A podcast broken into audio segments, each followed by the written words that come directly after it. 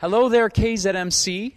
I am thrilled to once again have this opportunity to share the message with you. As you noticed, um, I am sitting on a stool now. I, uh, I watched back the video from last week and noticed I was rocking back and forth the entire time. Uh, I am a person that, when given the opportunity, uh, will often, you know, kind of wander the stage of the congregation that I'm at. Uh, I am on a platform that is four by four. And uh, so, anyway, this feels much more comfortable, and uh, hopefully, it'll be less distracting uh, for you as I don't rock back and forth. I want to say uh, just what an incredible privilege it was to worship with you last Sunday. Uh, or sorry, two Sundays ago, um, and uh, having an opportunity to meet a number of you specifically on the Sunday evening. Uh, really enjoyed that time together and gave me uh, just a, a real uh, glimpse into your congregation and uh, you know your congregation just wonderful wonderful people and so it's it's an absolute thrill and an honor to share with you once again uh, I wanted to uh, start off by saying and, and, and, and having you reflect on this. What is one of the most challenging things that you have ever done? or, or attempted? and I know for myself, as I reflected on that question, uh, I, I, was leading a small group a couple weeks back, and we had that as a question. And I would say for myself, one of the most challenging things I've ever taken on uh, was to run a marathon, um, but then also, uh, you know, to run uh, the Boston Marathon, which I shared about in my int- introduction. And today I'm going to incorporate uh, some of that into uh, this message. Um, I know for myself the moment that I had this seed of or, or an idea to run the Boston Marathon happened in 1996. Uh, I uh, subscribed to uh, the magazine Runner's World, and in it, uh, in 1996, they had the 100th anniversary coverage of the Boston Marathon. And as I read the pages and, and learned that 36,000 people had run it, uh, in that moment, it was like, I have to do that someday. and uh, so then in 1999, I ran my first marathon in London. Uh, and uh, it was it was a disaster. I started off way too fast, and these are things that marathoners will describe.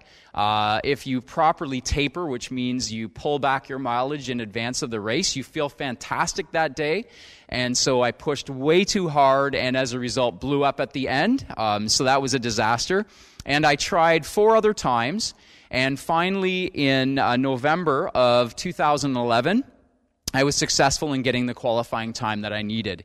And uh, I just remember being so excited about that. Uh, you know, that represented many years of hard work, 12 years up to that point. And, um, you know, again, a lot of 4.30, uh, you know, in the morning, uh, three-hour runs, um, you know, when everyone else is comfortable in their bed, training. And um, so that was pretty, uh, pretty amazing. But uh, the event I want to specifically talk about happened on April uh, the 15th of 2013. And uh, at 2:49 that afternoon, some of you may be aware of the events that uh, took place. I'm, I'm, assuming most of you would be aware. And uh, so, anyway, I want to give you, um, you know, a bit of uh, insight into my experience that day. Uh, one that changed many people's lives very, very dramatically, um, and was was quite an experience for myself as well. Um, I, at that point, uh, I had uh, three daughters who, uh, so that would have been, uh, I didn't do the math beforehand. I believe that they were 8, 10, and 12. Um, and uh, so my wife and three daughters, uh, we traveled to Boston on the Saturday before. So on Patriots Day, which is on the Monday, that was when the race would be run. And so we arrived late on Saturday and attended the Runners Expo uh, which was just this massive event. I'd never been to anything like it before. They were handing out all kinds of free samples. Um, they had activities for children. Um, you were able to make up signs like this one that my family made, um, you know, just to be able to cheer me on uh, as they would meet me at one point on the marathon uh, course. And uh, so that was a wonderful experience. On the Sunday, uh, we had planned beforehand to have it fairly relaxed to keep me off of my feet. You want to be as uh, you know rested as possible on the day of a marathon. Um, and then, uh, so we went on Sunday night to Hopkinton. That is the city, uh, small town, I guess, uh, where the race starts. And uh, we ate at a nice little pizza place that evening and uh, went to where the start was going to be and uh, familiarized myself with the site just to make things uh, less challenging to navigate uh, the morning of the marathon. So I woke up on that Monday morning and it was gorgeous. It was like, eh, you know, exactly what a person would long for. The last thing you want in running a marathon is rain. Uh, that is when you start having blister issues, all kinds of issues that you'd be working with. So it was a perfect morning perfect forecast. It was around uh, 9 degrees Celsius, which was absolutely ideal. And so my wife and I, um, we, uh, we, we went there. I left, we left the children back at the hotel together. And, um, and so my wife uh, dropped me off, and then she went back with them and uh, it was just uh, an amazing experience. Just uh, you know, there was 27,000 people uh, who were preparing to run that race. Uh, at around, uh, I believe it was 8:30, 9 o'clock, the elite runners left the start line, and I was, you know, only probably about 50 meters away from them. And again, these runners are real runners. They're able to run the, you know, in just over two hours, where I was hoping to maybe run three hours 15. It gives you a bit of an idea just how fast uh, they are. And uh, so finally at 10:20, it was time for uh, the race to begin for me. I was part of the second wave. I was seated, I think, 6,290-ish or so. And, uh, and so it took four minutes just to even get to the start line to have it register your chip. And uh, I just remember, uh, you know, in the first uh, mile alone, it drops 130 feet. And so, uh, you know, it's known, and that, that marathon is known for the, the first number of miles uh, slightly downhill. Um, which feels amazing. Uh, you already have adrenaline pumping in your veins as you're surrounded by all these other runners. And again, for me, this was a you know fulfillment of a dream. And uh, so that first, you know, 10, 12 miles felt fantastic. I was ahead of the time that I wanted to run. Um, but again, I hadn't run Boston before, and I didn't realize that later on, going out too quick uh, with that downhill was going to cost me, and it was going to make my, my legs feel pretty heavy later on. But, uh, you know, you have this experience, and, and one of the parts that was amazing also was that the entire uh, course, the full 42.2 kilometers, uh, you had fans on both sides. Uh, cheering with noisemakers, and it was just incredible. Like, uh, there's no experience in terms of a crowd that I've ever, you know, had that, that would be anywhere close to that. But uh, I remember uh, starting around mile 16, I knew there was hills. I knew that mile 22, they have what they call Heartbreak Hill. So I had prepared myself mentally for that. Beforehand, I had done hill work to try to prepare myself. Um, and I remember getting to one of the first hills and looking to another runner and saying, Hey, that was Heartbreak Hill, right? He said, No, it's coming up. the last thing you want to hear in a moment like that. And uh, so, anyway, uh, you know, continued moving forward, but it was around this time, at around mile uh, 20, where I started to feel the heaviness in my legs.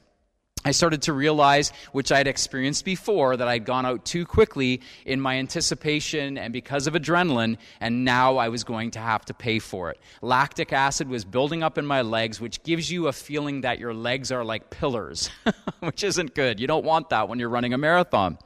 I remember distinctly uh, at, at around that point, and I think it was just after um, Heartbreak Hill, there was actually a restaurant that was offering to give a free meal to anyone who would quit the race at that time. Now, you might think this is ludicrous. It doesn't make any sense. But when you get into that stage of the race where you are feeling so tired and so exhausted, you actually, uh, like, I remember there was a part of me that kind of debated it, right? It's like I could get a free meal right now. The pain would end. Why don't I, right? And so, it, it, to me, that is actually really cruel to offer something like that at a time when people, you know, are, are you know, susceptible uh, to that sort of thing. And I'm going to, you know, talk about that again again uh, a little bit later on. But I remember uh, when I finally, uh, you know, crested Heartbreak Hill, and it was heartbreak. It was painful. It was about a half a mile long, uh, where you're just a, a constant up uh, uphill. Uh, but the thing that stood out for me was the number of people who were handing me, you know, energy gels and uh, were handing me Gatorade and banana pieces and popsicles and little children, you know, holding out their hands so that you could high five them. People calling out your name because your name was on your bib, um, you know, just supporting you. It was incredible. And in that time where it was so difficult to continue, everything in me wanted to stop, everything in me wanted to quit they helped to carry me towards the finish. The reality was is I didn't want to quit. Um, you know, I wanted to be successful and complete what I had started, even if it meant that I was running uh, much poorly, uh, much more poorly than what I had hoped going into that race. And I remember. Um, you know, just being so encouraged uh, by people. And again, my family was holding this sign. I actually didn't have the opportunity to see them. I missed them because uh, the crowds are just so large. Um, but uh, as I as I thought about this, and you know, at that time, and even after the race, I was uh, reminded of the scripture that we find in Hebrews 12. So I'm going to ask you, uh, if you have your Bibles with you, if you could turn with me to this scripture, because this scripture came alive to me in that moment. It was like I was experiencing what this scripture spoke of. And in verse 1 of Hebrews 12, it says this Therefore, since we are surrounded by such a great cloud of witnesses, let us throw off everything that hinders and the sin that so easily entangles, and let us run with perseverance the race marked out for us. Let us fix our eyes on Jesus, the author and perfecter of our faith, who for the joy set before him endured the cross, scorning its shame and sat down at the right hand of the throne of God. Consider him who endured such opposition from sinful men, so that you will not grow weary and lose heart. As I approached the finish line, I was weary. there were moments where I was like, Am I going to make it? How much further. I remember a race that I had done uh, several years uh, before that, where I had asked a person, it was a brand new course, I had never been on it before, and I asked this person as I was running by, because again, I had started off too quickly, so there's a, there's a bit of a trend, and I asked them, how much further until this park, because I knew that's where it ended, and they said, oh, oh, you've got a long way to go. You know those words? Pretty much crushed you know, me in that moment because I was so struggling and so hurting. I learned later on that it was only about two and a half kilometers. The difference between them saying it's a long way yet and them saying, you know, it's about two, two and a half kilometers was like detrimental to that run that day. So, in those last moments, as I'm getting towards the finish, I'm recognizing landmarks. You're, you're, you're, you're seeing Fenway Park, which you know you have to run past. They, they have a ball game going on. You hear the noise, the commotion. The crowds are getting thicker. You turn onto Boylston Street, and now you can see that finish line that's been draped across the street. All those things help to propel you forward. And I remember the moment when I crossed that finish line right? As I had shared, from 1996 to now 2013, that seed had been planted in my heart and in my mind. And in that moment, I had accomplished what I had set out to do. And I actually brought the, uh, the medal with me. And so this medal was draped around my neck. And I remember in that moment, just like being so elated, you know, uh, having uh, been successful in accomplishing something that I had put so much energy, so much work into. And in that moment, I thought of, you know, when my life is over, right? Ha- wanting, desiring for Jesus to pick me up off my face, because when I'm in His glory, that'll be my only response. But to have Him pick me up and say, Well done, good and faithful servant. And so that was just such an incredible experience to have them give that medal and uh, to, to, uh, to finish that, uh, that course. Now, why share this message? I had shared even with you a couple weeks back as I shared some of my own personal story of this incredible encounter with Jesus. It has been so strong upon my heart to share a message of encouragement.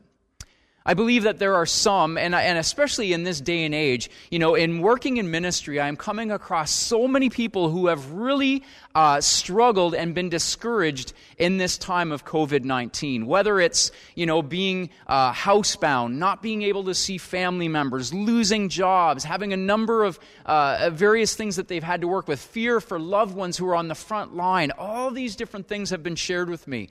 So I don't think you have to be a rocket scientist to figure out that some individuals are struggling in this time and would need encouragement. But God has placed it so strongly on my heart to share a message of encouragement with you in this time.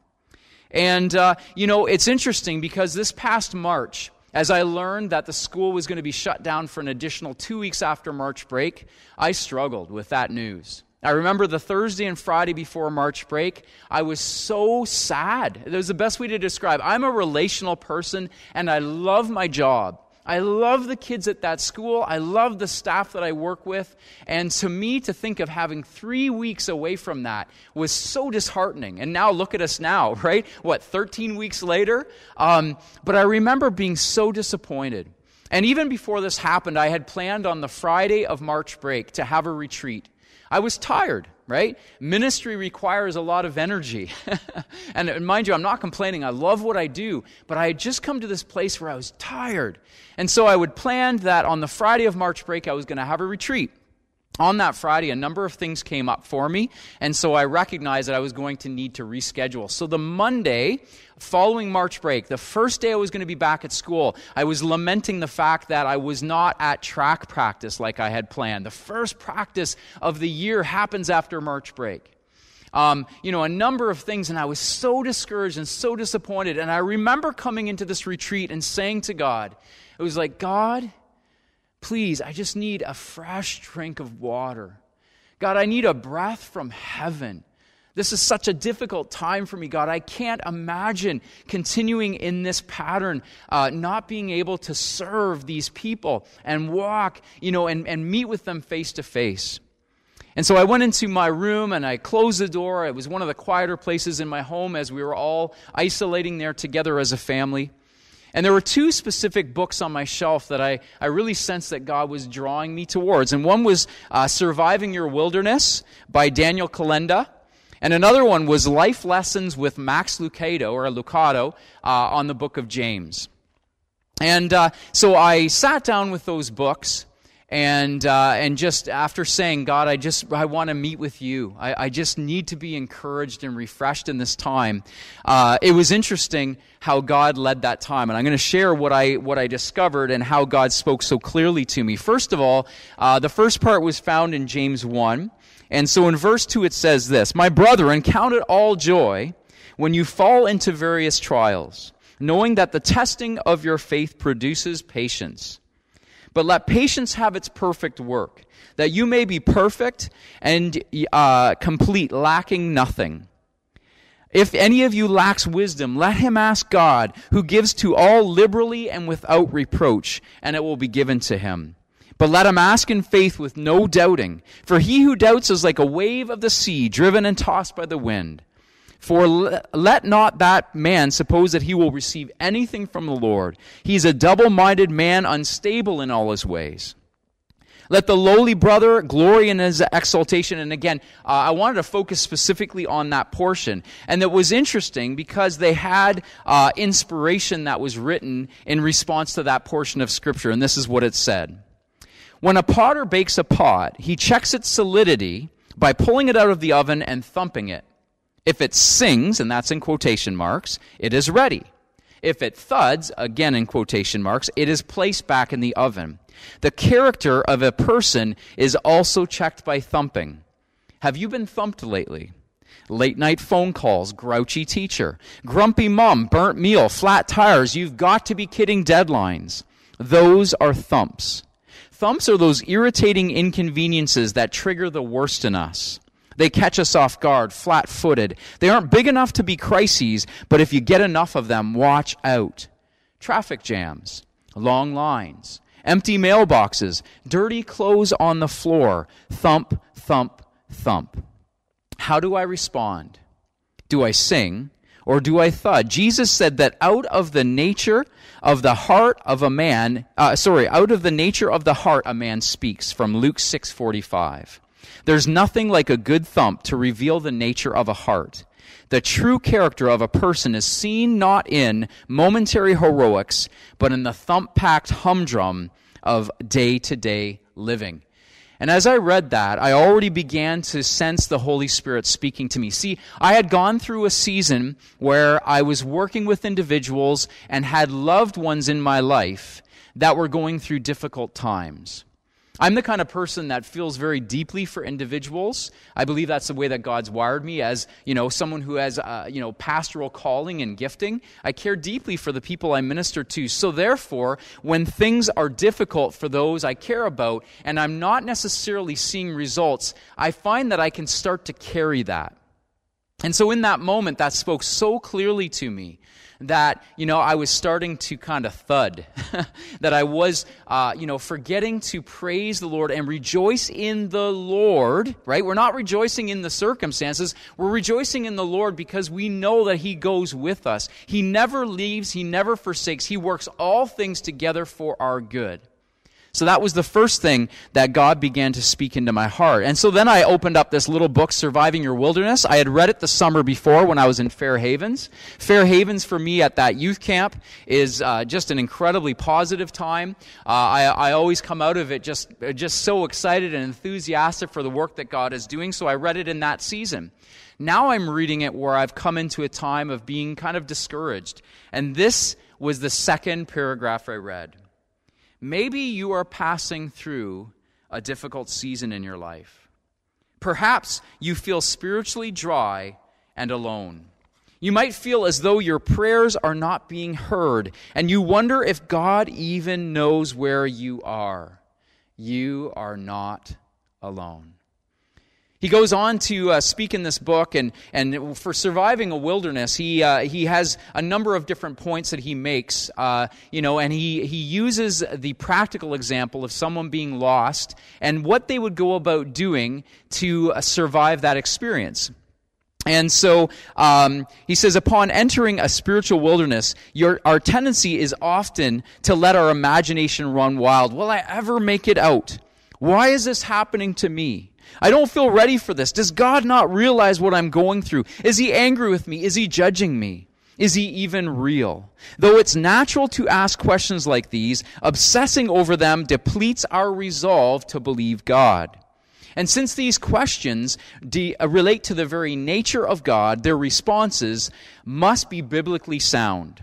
That's why our study begins here in the wilderness. Perspective is everything. So if you find yourself in a wilderness, don't panic. Take a deep breath. Take a moment to remind yourself who God is, who you are in Christ, and what the Bible says about his faithfulness and love for you. He'll, um, uh, and it talks about you know the enemy right? Where he will uh, you know oh so fear makes you susceptible to lies from the enemy. Sorry i lost my place there. He will lie about god's faithfulness and love for you. He'll even lie about god's existence or about how valuable you are to him. Such lies are meant to sap you of spiritual stamina. Again, going back to the illustration of a marathon, those last miles take so much stamina. You have to focus and you have to think of just one step at a time. Even in those moments where it's like, will I ever finish? Uh, you know, am I going to make it? those kind of things. It is so wonderful to have that great cloud of witnesses that surround you and encourage your forward progress. For God's children in the wilderness, the will to live does not merely refer, refer sorry, to a desire to survive. He talks about it's, the, it's often the people who have the greatest will to survive who are the people who are successful in, in surviving. It's not necessarily the most gifted or talented or experienced, it's the ones with the greatest will to survive. It says, um, it refers rather to an earnest determination to believe God. During spiritual drought, you must determine, sometimes against all circumstances, emotions, and even the advice of friends, that God is real, that He is good, that He is faithful, and that you will make it through to the other side with Him. Don't let the enemy or circumstances define who God is for you. Refuse to allow yourself to believe anything but God's word. Resolve as David did during a spiritual desert. My heart is steadfast. O God, my heart is steadfast. Now, one of the more significant things is found now in this next chapter. It says one of the most important things you can understand is that even when it seems like everything around you is spinning out of control, has that not been how this last part has felt for many of us? That if you are a child of God, there is nothing that touches your life that is not ultimately under God's supervision. Everything in your life is somehow Father filtered. He loves you dearly and deeply. He's watching over you and won't allow anything to separate you from him. And this scripture that we're familiar with, Romans 8, 38 to 39, I have read it countless times before, but at this time as I read through, there were two words that stood out for me, that God spoke to me, that completely revolutionized my experience of this COVID self-isolation time.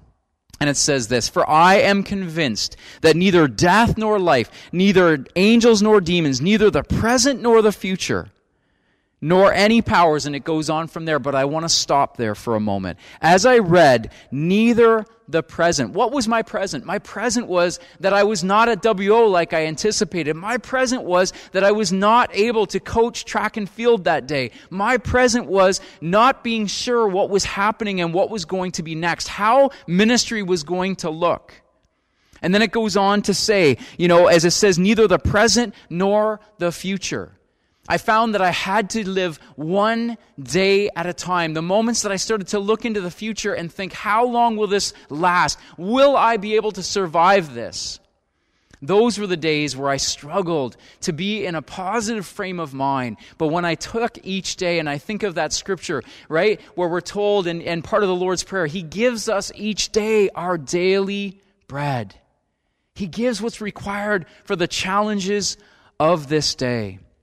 Those two things spoke so clearly into my heart. And so from that, uh, it was a matter of, again, looking for those things to be thankful for. So that I would sing as I'm in the fire, that I would sing.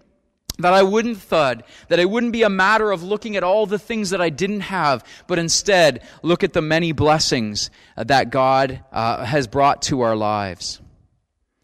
I want to uh, finish. I've had times before where I've shared my Boston story and neglected to uh, give the finish because obviously people want to know that part. So today I have remembered to share that with you. So I finished just before 2 o'clock uh, in the afternoon that day. Generally, when I finish a race, I stick around. I eat as much food as I possibly can. I really like to eat. I've often joked that my motto is eat to run, run to eat. Um, but uh, that day in particular, I had this compulsion to uh, eat a couple things quickly and then to get out of there. And to, I wanted to be back with my family. And so I remember I was pushing past people, right? As, again, you've got thousands of people who are finishing finishing this race and I was pushing past so I could get to um, the shuttle that was going to take me back to Hopkinton where my family was. So I got onto that shuttle, and I'm, I'm thinking it was probably around 2.30, maybe a bit before when we finally left. And as you know, as I shared earlier, at 2.49, we had the two blasts of the bombs that were placed near the finish line in, uh, on Boylston Street. So as a result, I was not even aware that that had taken place. I remember uh, getting off of the shuttle, finding my family, and we decided, which is not a good idea. When you've run a marathon, you don't jump into a vehicle and drive for six hours, but again, you live and learn. and uh, and so anyway, uh, we got into our vehicle, and as we got onto the Massachusetts Turnpike to head home, all of a sudden there were numbers of cruisers flying by. And I remember remarking to my wife, saying, you know, I, I wonder if maybe there was a big drug bust, right? Because, like, you don't think bombing, right? and so we continued driving and we decided uh, to stop about two hours later to grab something to eat. And as we went into this food court in uh, in a mall, uh, you know, I, I, I, was talking to the person at the subway where we were getting some food, and I was wearing my Boston Marathon shirt, and she looked at me and she said, yeah, that's really too bad about the bombing. And I'm like, uh, pardon me? That was the first time that I became aware that the, the race had been bombed. And so at that moment, we discovered and we learned what had happened. My wife went to turn on her cell phone, and it just, I mean, so many people were already asking, you know, trying to determine if we were okay. Uh, we hadn't really shared with people uh, what our plans were for the finish line, so uh, a lot of people were jumping to the worst possible conclusions. And uh, so that was uh, a quite, quite an experience for sure. Um, and uh, you know so that was that was something else. We we stopped later that night at a hotel and they were so gracious. They turned off all of their televisions because of course that was all that was uh, streaming through the news uh, for the rest of that day for a number of days to come uh, just to you know protect our children. Uh, we tried to protect them just from the reality of what had happened that day at least initially. Now they're fully aware of that um, but it was interesting because it went from this time, like I shared, when I finished that race, this place of elation, of, of uh, you know, finally uh, being successful in accomplishing this, this dream that I had had, to now going to a place where I struggled to even celebrate. Uh, I learned that an eight year old had passed away that day. My youngest daughter was eight um, you know, that was really hard for me. And it took me a, a, number of weeks to kind of settle in with where I was going to and how I was going to process this race. Again, that day was uh, very tragic for so many people, and I don't want to make light of that.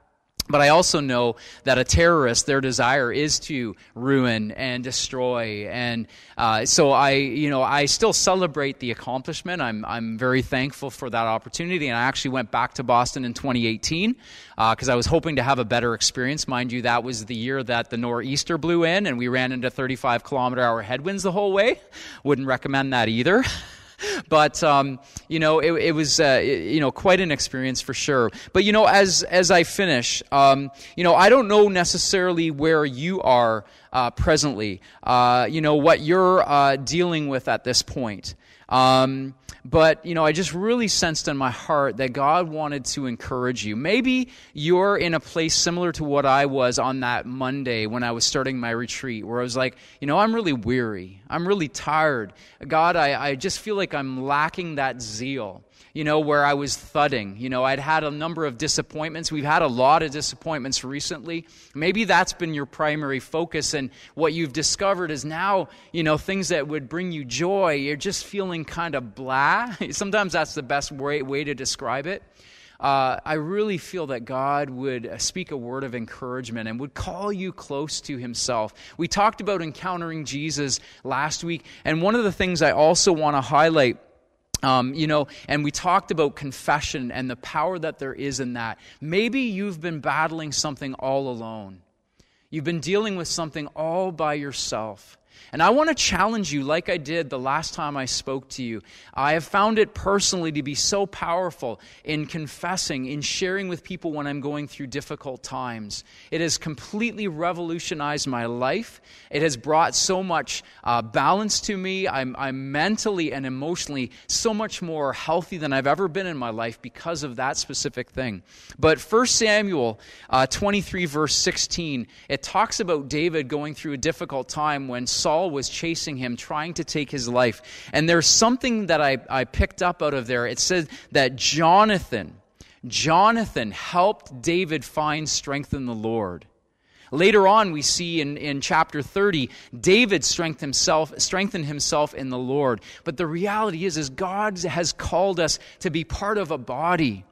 If you are struggling, if you're in a difficult place, if you find yourself, you know, just really struggling, and, you know, again, think of that scripture neither the present nor the future can separate us. The realities of your life right now cannot separate you from the love of God. But I encourage you, because I've been walking it out myself personally. Would you reach out to someone?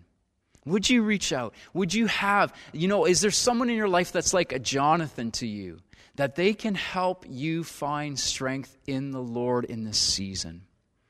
I want to finish off with a word of prayer. Father, I thank you so much for this special time to be with my brothers and sisters at KZMC. Lord, I bless them. I thank you for their congregation. I thank you, Lord, that you have placed them in these communities, Lord God, to be a light for you And Lord, we know you've told us in Scripture that, that, you know, the enemy comes to steal, kill, and destroy, but Jesus, you have come that we would have life to the full, abundant life. And Lord, if there's anyone listening right now, Father, that is not experiencing that abundance, and they've been thudding, and they've been focused on the things that they can't have, or the things that they wish they could have, or the disappointments that they, that they have experienced, God, I pray that this would be a day of victory. It would be a day of releasing. It would be a day of freedom. I thank you, Father, that where the Spirit of the Lord is, there is freedom. So, Holy Spirit of God, would you fall afresh on my brothers and sisters? Lord, I thank you that you have called us to this race, and we're surrounded by a great cloud of witnesses. Thank you, Jesus, that you kept moving forward to Calvary. You knew what it was going to cost you, and yet you did not look to the left or the right. Lord, you call us likewise to pick up our cross, deny ourselves, pick up our cross, and follow after you. Lord, I thank you that as we do that, God, we can bring comfort to others. The comfort you have given to us, we can bring comfort to other people in similar circumstances. So that I can say that, Lord, every difficulty, every disappointment, every pain, every hurt in my life, Lord, you have redeemed those. And Lord, those are the things now that you use to, as I minister to people who are struggling, who are hurting, who have lost, who have lost lost hope, who are discouraged. So, Lord, I bless these dear brothers and sisters. Lord, today, as they hear your voice, may they not harden their heart. Lord, if as you have brought a Jonathan to their mind, someone that they could turn to, if they're struggling, Lord, I pray that they would do that and they would do it now. Lord, I give you praise for what you will accomplish, Lord, because God, all of this has been done in faith. Lord, thank you that you take what we offer in faith, and Lord, you work and you move, Lord. And so we give you praise for what you're going to accomplish. In Jesus' mighty name we pray. Amen. So I just want to say thank you so much. This has been an incredible honor to minister with you. And I know Pastor Ryan has mentioned uh, to maybe come out sometime in the future and actually do some ministry face to face, which I would really, really enjoy. So God bless you. Amen.